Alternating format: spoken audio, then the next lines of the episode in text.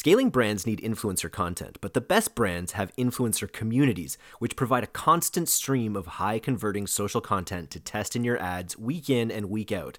Access Aspire IQ's more than 6 million creators and influencers and start building your brand's influencer community today. Find out why Forrester recognized Aspire IQ as a leader in influencer marketing solutions.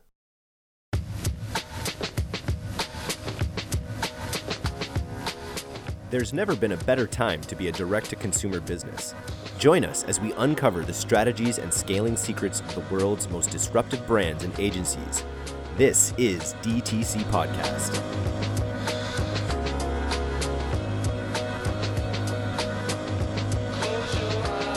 Hello and welcome to All Killer No Filler. It is Friday. I'm Eric Dyck, and I am here with another fine selection of the Pilot House Brain Trust to talk about the state of play in the D2C landscape as it relates uh, to sales, uh, to brands coming on to agencies, how they can possibly get the best result from any agency they work with, whether it's us or anyone else.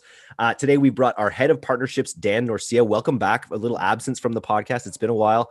Uh, we've got Kyle Hitchcock, of, co- of course, co-founder of Pilot House, and we have onboarding manager Megan Williams making her very first appearance on All Killer No Filler. Welcome to the podcast, everyone. How are we doing? Wonderful.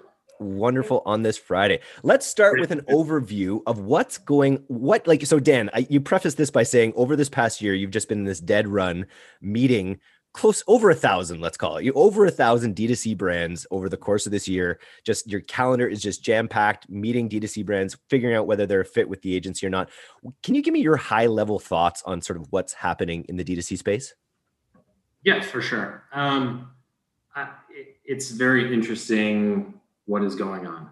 Uh, and it's it's actually really really cool. Um, and I think COVID accelerated a lot of this. Uh, I think you know Shopify's report basically saying that every single day in the last year has generated more sales than Black Friday the year previous is is pretty telling of the the gold rush that we are currently in. Uh, and I think it's signaling kind of a sea change in terms of who is best equipped to really benefit from this situation. Um, and I think what's happening is big direct to consumer brands that typically sell in retail. Uh, you know, like I don't want to mention any names, but like CPG top 50s, you know, like uh, Procter and Gamble, um, Johnson Johnson, Unilever, Johnson, these guys, yeah. Pepsi, Coca Cola, you know, Doritos, companies like this, they're they are not as well equipped to deal with this as upstart direct to consumer brands that are digitally native. Uh, and what we're seeing is these bigger agencies are starting to identify that they are missing out on a big opportunity in direct consumer, and they are trying to shift towards that mentality.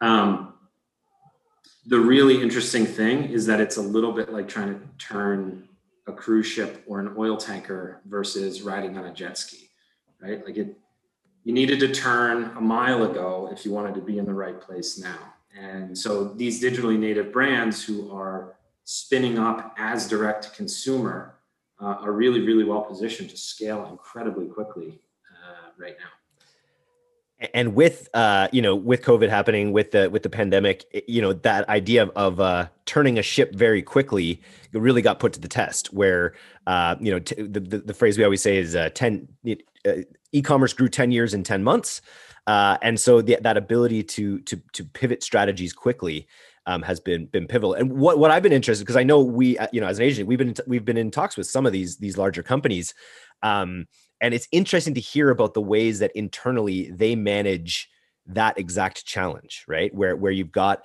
you've got you know these big companies where coming up with new innovative ways to actually get products to market that maybe go outside of their traditional systems in ways that mimic these upstart d2c brands.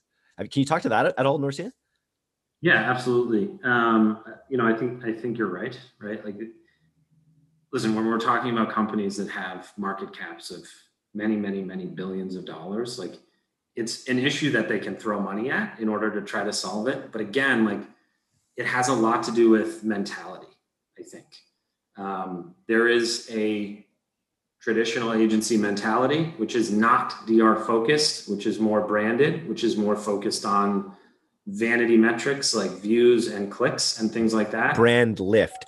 DR direct response. Just for everyone listening, that's that's what we mean here as as as a performance marketing agency. We are always focused on on direct response, driving sales uh, with with each with each impression. Yeah, and I think um, I, I think companies and agencies that are focused on those vanity metrics are no longer seeing the same kind of success that they once were because so much commerce is moving to direct to consumer. And so there's another there's another component there. Sorry, sorry to jump in, but like the the the big agencies, the the kind of like the new old way, like obviously there's print, but online, like these these buzzwords like DSP or programmatic or uh, all these all these kind of like these platforms like it's it's it's just a bunch of smoke and mirrors for the most part. And when they're measuring things like brand lift or awareness or engagement or uh, clicks or or or uh, view time on site like all these things they they built their businesses around that. And now brands are catching on that's like why aren't you measuring purchases? Like why are you not contributing to my bottom line? It just doesn't it just doesn't add up anymore. And so there there is this shift kind of to support what what norcia is saying in terms of visibility on those platforms also. People are aware that those platforms or the way that you know data is presented in spreadsheets is is um, not transparent. It is it is smoke and mirrors and i think that there's a lot of awareness coming coming to that which is good. It's good for us Interesting. Yeah, I think one one just to to jump on there as well, Kyle, is um,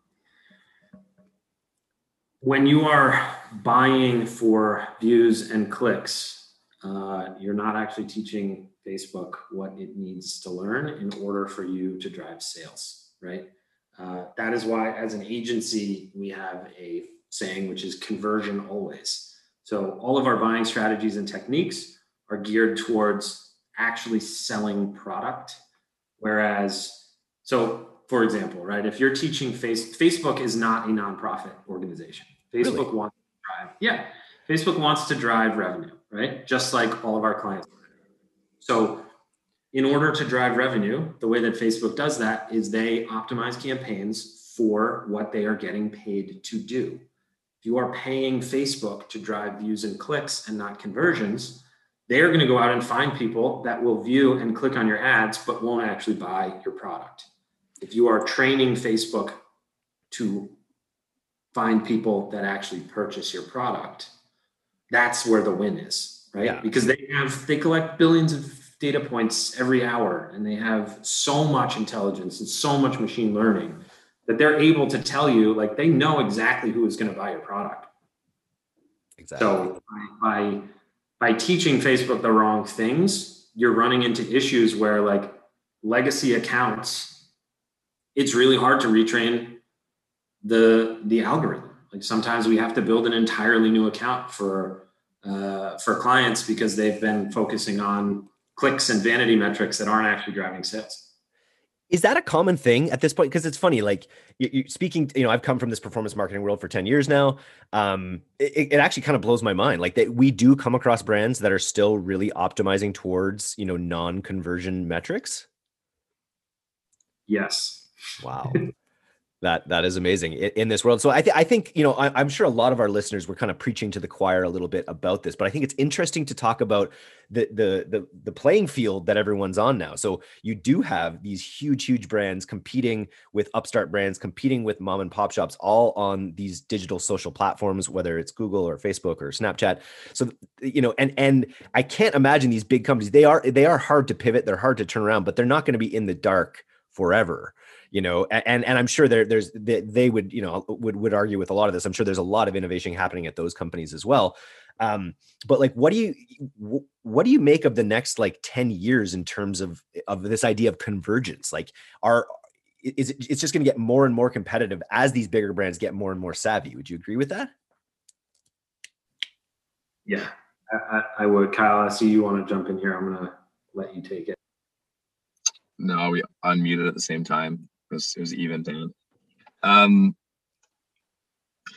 here's what's going to happen, in, in, my opinion. Uh, I'm not an economist though. So uh, platform costs will rise. There will continually be startups. There will continue to be new platforms, and DR companies or startups will always race to the less expensive ones. And as the other platforms mature, the brands will will be there.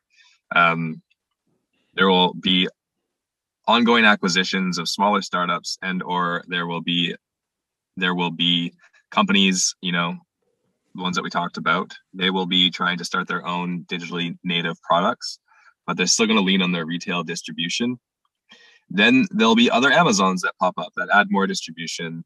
Companies will con- uh, will will shift their business models to copy other business models. You're seeing that with Facebook launching their own uh, Instagram stores and Facebook stores to compete with Shopify. Shopify is building out fulfillment networks in order for them to compete with Amazon. And this will just keep happening again and again and again and again. Um, what this means. Amazon's creating its own airline. Is that true? Amazon, Amazon is going to be a pharmacy. Like they they won. Like they won. they're going to build their own airline, and then the next thing they're going to do, I think, is go into like oil and gas supply chain, so that they can fuel their aircraft in order to fulfill their orders.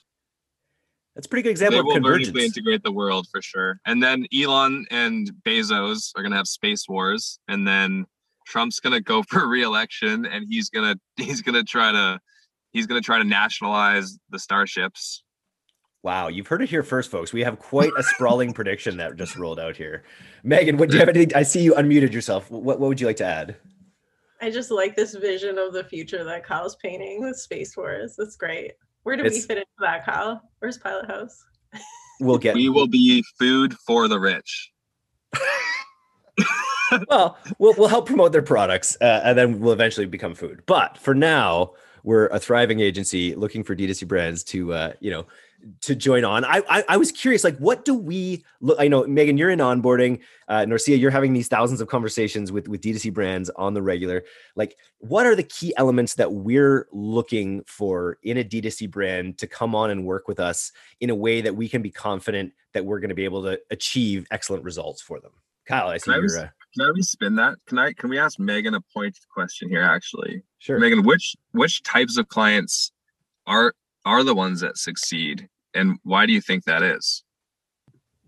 Yeah, I think um their willingness to take risk is super important. Um, because if we have clients that come in that aren't willing to take that leap of faith with us, it's just not going to work. So I think they have to be ultimately risk takers. They also have to have a, a lot of trust in us too. Um, and though I think those are the most important things, honestly. Obviously, we have a whole bunch of work that we do behind the scenes in terms of like auditing their accounts and and looking at their business and stuff like that. But it really comes down to personality, which is why Kyle always preaches like gut check is so important with clients, and I, I really think it is. Which is your gut feeling on, on that client? Yeah, absolutely. Yeah. That's really interesting. Okay, can you give can you give any practical examples of what that trust actually looks like in a relationship? Is it is it willingness to um, you know uh, take a lower RO you know ROAS target in the beginning so that we can work on longer term you know more deeply integrated sales? Like what what does that actually look like when we're asking for trust? Yeah, I think it, it's just hard to to pivot. It's hard to do something different um, there's a there's an amount of discomfort that comes at the beginning of the process i think that we see the most in onboarding um, where the client is becoming acclimatized to the pilot house way of doing things. Um, and so they have to be comfortable with that and we do our best to make them comfortable but they have to be willing to take a certain amount of risk and also to do things differently than they've done in the past. Um, and some clients get this really quickly and others it takes some time Interesting. And do what specifically? We're talking. We're talking about. I imagine it has to do with our iteration and our creative and our ability to let the data tell the story. Yeah, absolutely. So Pilot House has like a proven method that works um, that we kind of run them through. Um, the secret sauce, uh, and uh, you know they have to kind of trust that process. I don't know how deep you want to go into that process of like exactly what we do. Um, but yeah, they might not see exactly the results that they're expecting right from the beginning. It might look a little bit different than like a you know a traditional marketing agency um, especially if they're old school um, i feel like there's a little bit of education that has to happen in the beginning and like what they're going to expect what they can see uh, how we operate. We're pretty casual. We like to communicate via slack things like that. Like some clients just it, it's a there's a learning curve there for sure. Yeah and i think uh, just to jump in quickly megan thank you. I think some of that has to do with setting the tone for alignment early, uh, like in the exploratory calls and during the explore, exploration of a partnership process. Um, I think you're right in a lot of ways. Like I think it does take uh, a bit of a, I don't want to say leap of faith, but it does take a willingness to do things differently.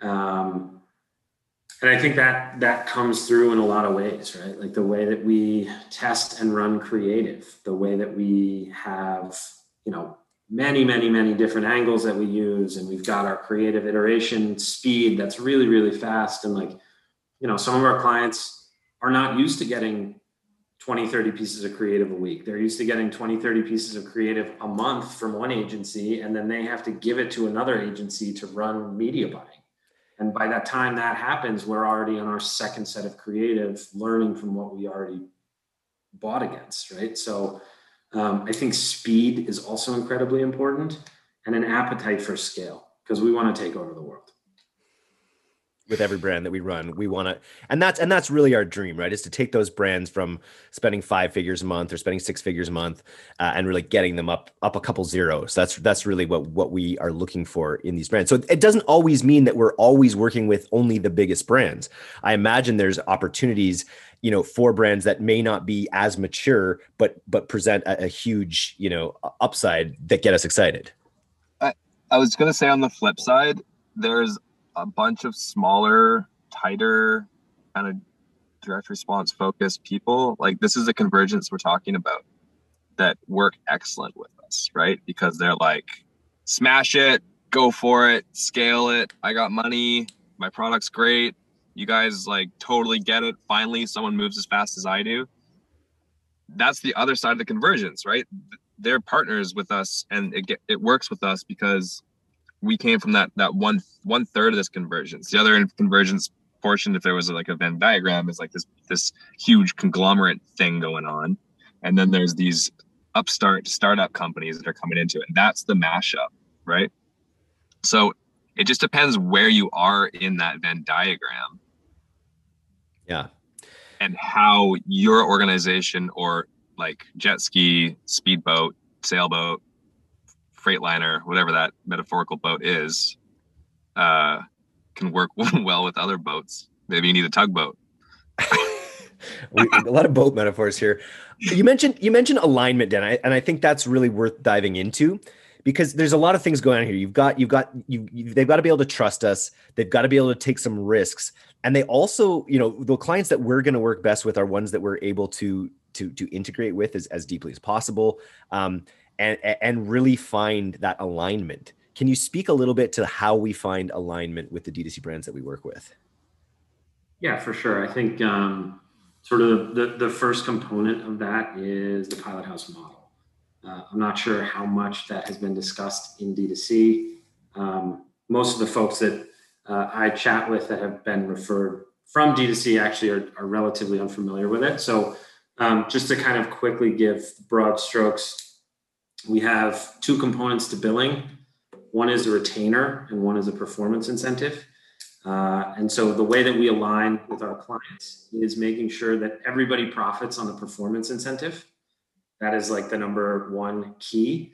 Uh, and the retainer is basically a staffing cost, right? So uh, at the end of the day, our clients know that we have skin in the game. They know that the only way that we profit as an agency is if we drive results to them and from our side, that really creates that alignment where it's a shared win, right? Like the goal here is to generate an uplift in revenue or create uh, ancillary additional revenue streams and then share in those wins with the client.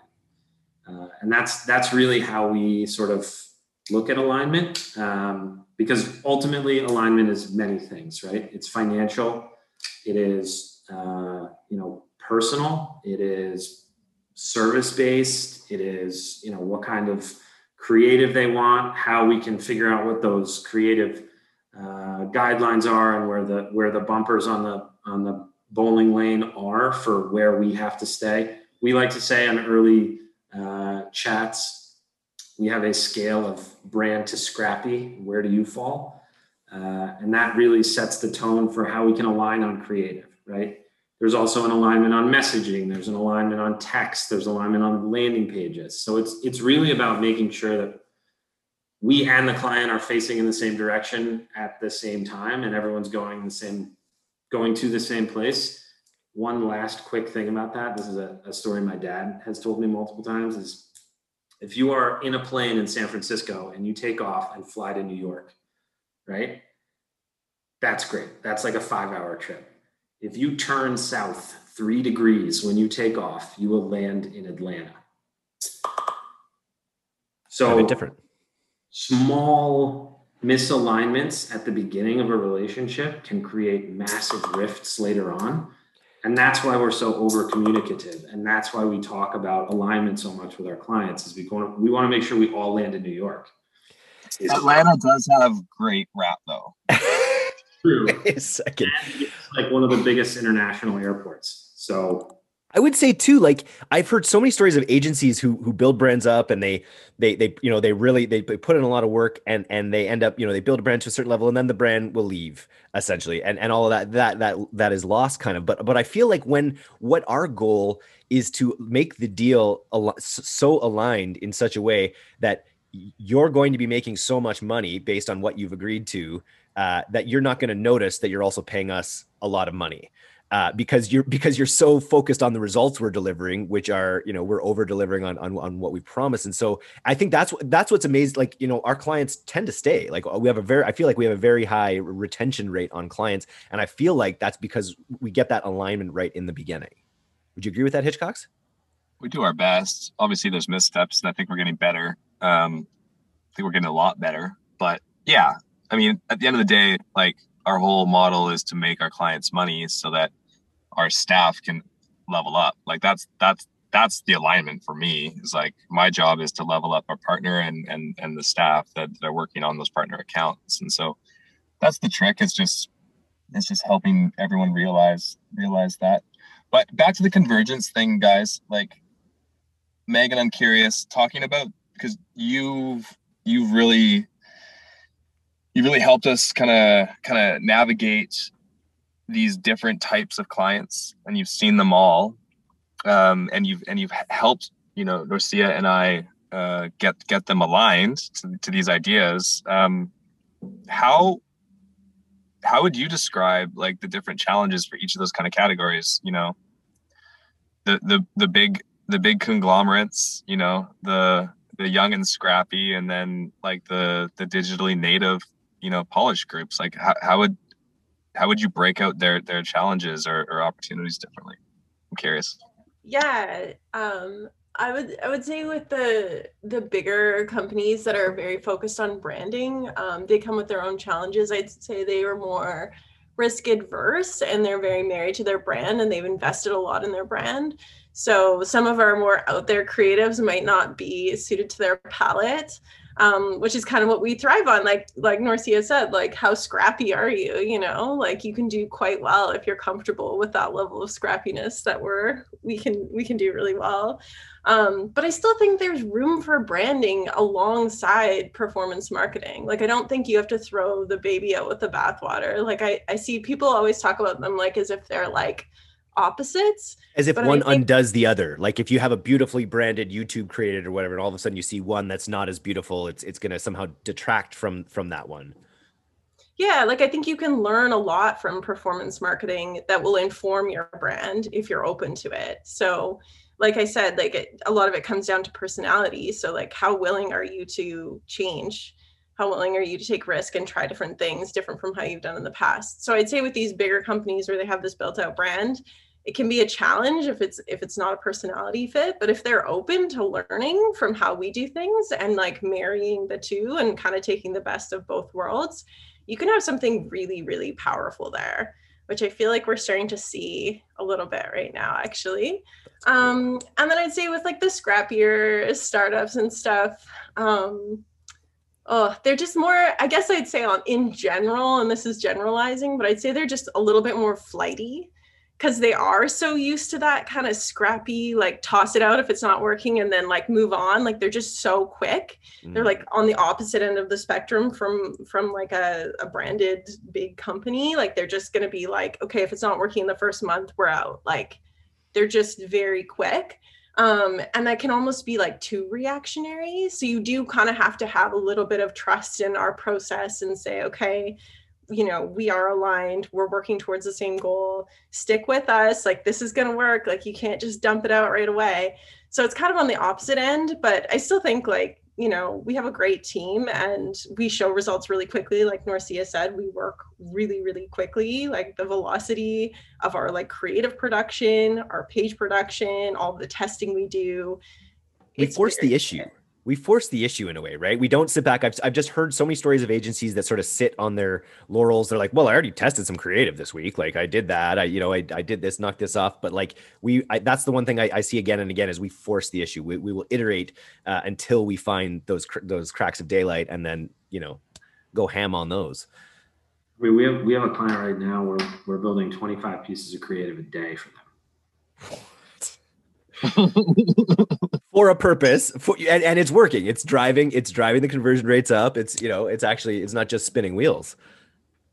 Very i think there's um there's a megan megan well said there's this it's just it's funny because we are absorbing all all these groups and this con this like this conversation of conversions and all their needs are the same. They're all like we want sales but organizationally they just operate in such different ways.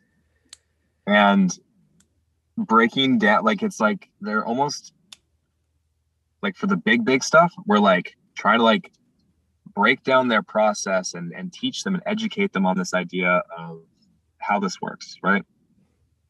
Yes your brand is very important and yes our creatives can be brand safe and scrappy and we can make a lot of them. Well how does that work with our legal team right? We'll help you do that. That's great. We're down. On the other side it's like just make whatever you want, smash it up, see if it works. And it's like like anything, and they're like anything, I don't care. And it's like, whoa, dude, that's and I'm like, and they like send me stuff like, Matt, that's gonna get your ad account shut down. we can't run that. And then there's another side where it's like, this is my brand and this is this is like this is the vision and like all this like yeah and it's like i got funding and it's like look how cool this looks and like cool. Like, what are your sales metrics? Well, I don't know. What, what do you mean you, you don't know? Right. And it's like, not everyone. Of course, we have great partners. Don't get me wrong. And there's people that are on top of the numbers, and those are excellent partners, and the rest of it. But just examples of extremes. And it's like, well, no, you can't run that creative. And I was like, well, why not? And they're like, well, it's not not on brand. I was like, what is on brand? And they're like, well, I don't know, because they they don't know because they're building their brand. And I'm like, okay, so what are we gonna do? And they're like, well, I'm like, here, I'll make 30 more creatives. Like, let me know if any of these work. And this conversation, it's like, where's that? Where? Why are you making these decisions? Like, is it data driven? Like, this is the goal. Like, everyone wants to drive sales. These three groups, everyone wants to drive sales, but it's like, it's like the process to get to a single transaction, or like, what is the data point? Like, for me, that is the difference between these three groups. Yeah. Is is how how are they? How and why are they making these decisions?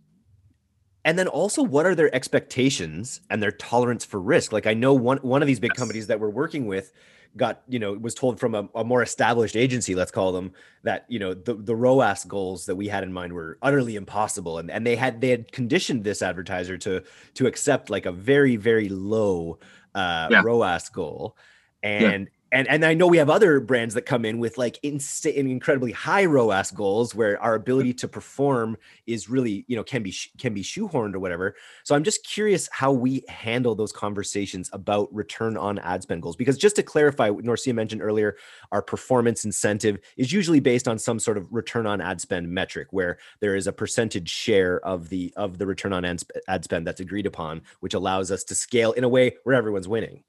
But yeah. Mm. What's your question?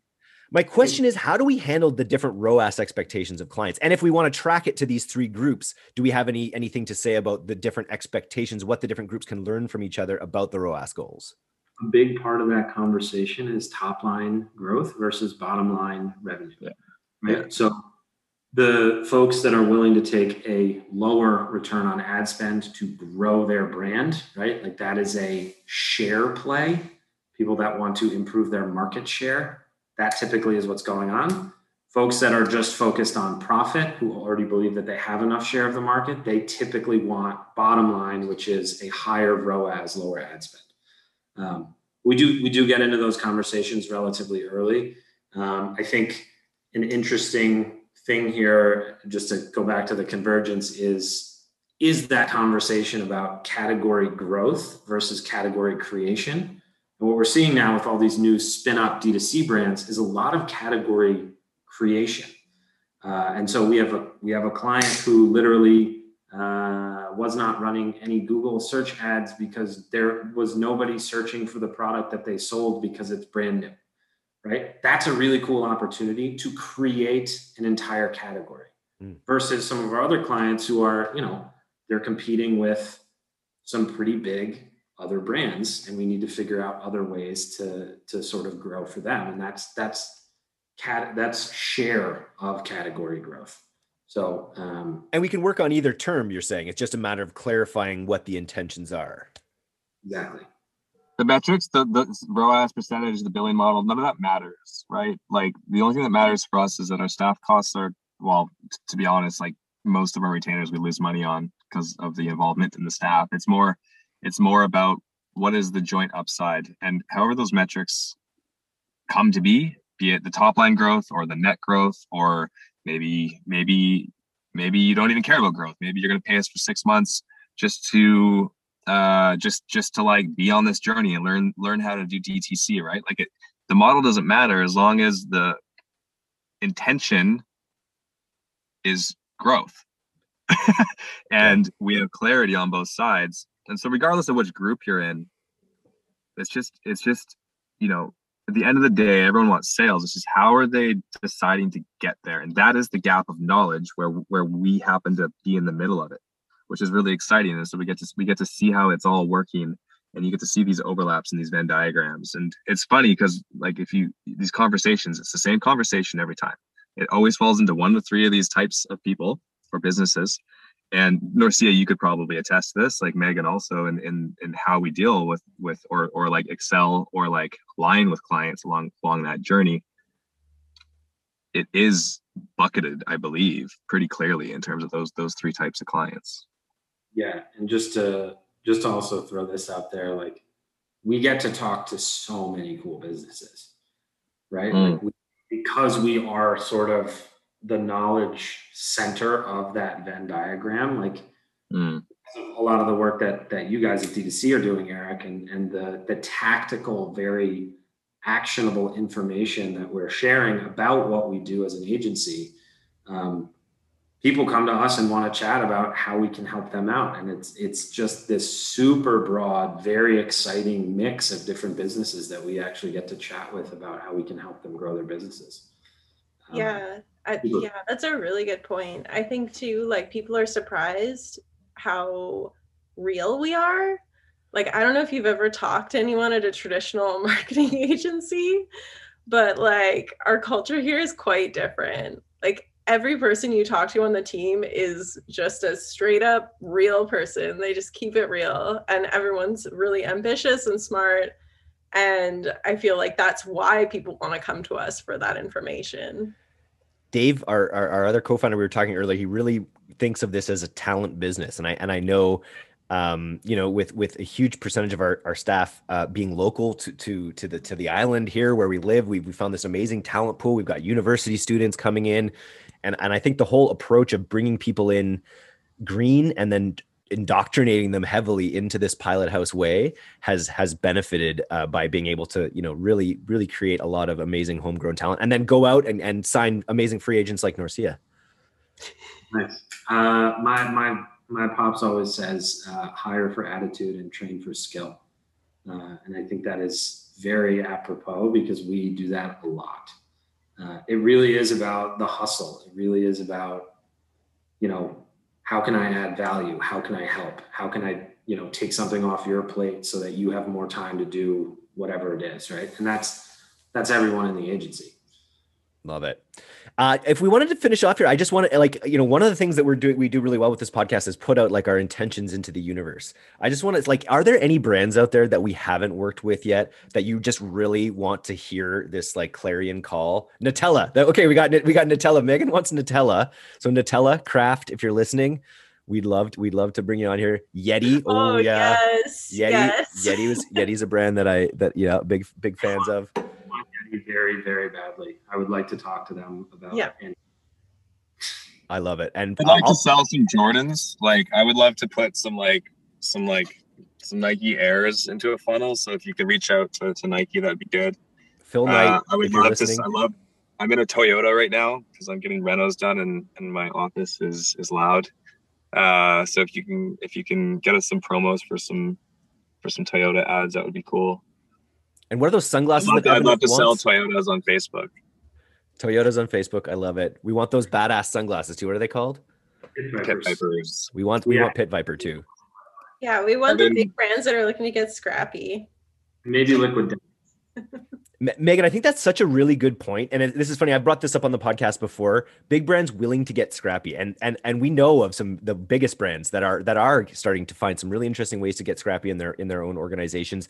Um, you know, I, I, was used part of used to be part of this internet forum back in the day with affiliate marketing, performance marketing, and I, I recently ran into the you know the head of growth at one of these one of the most exciting companies, you know, D2C companies out there, and he recognized me from the forum, and they had hired this guy who was a hardcore performance marketer to lead their growth, and and that is the the convergence that that that's that's so fun to be a part of from from our side of things. You know, we were promoting uh, you know all, all, manner of things back in the day through the, through these affiliate marketing companies.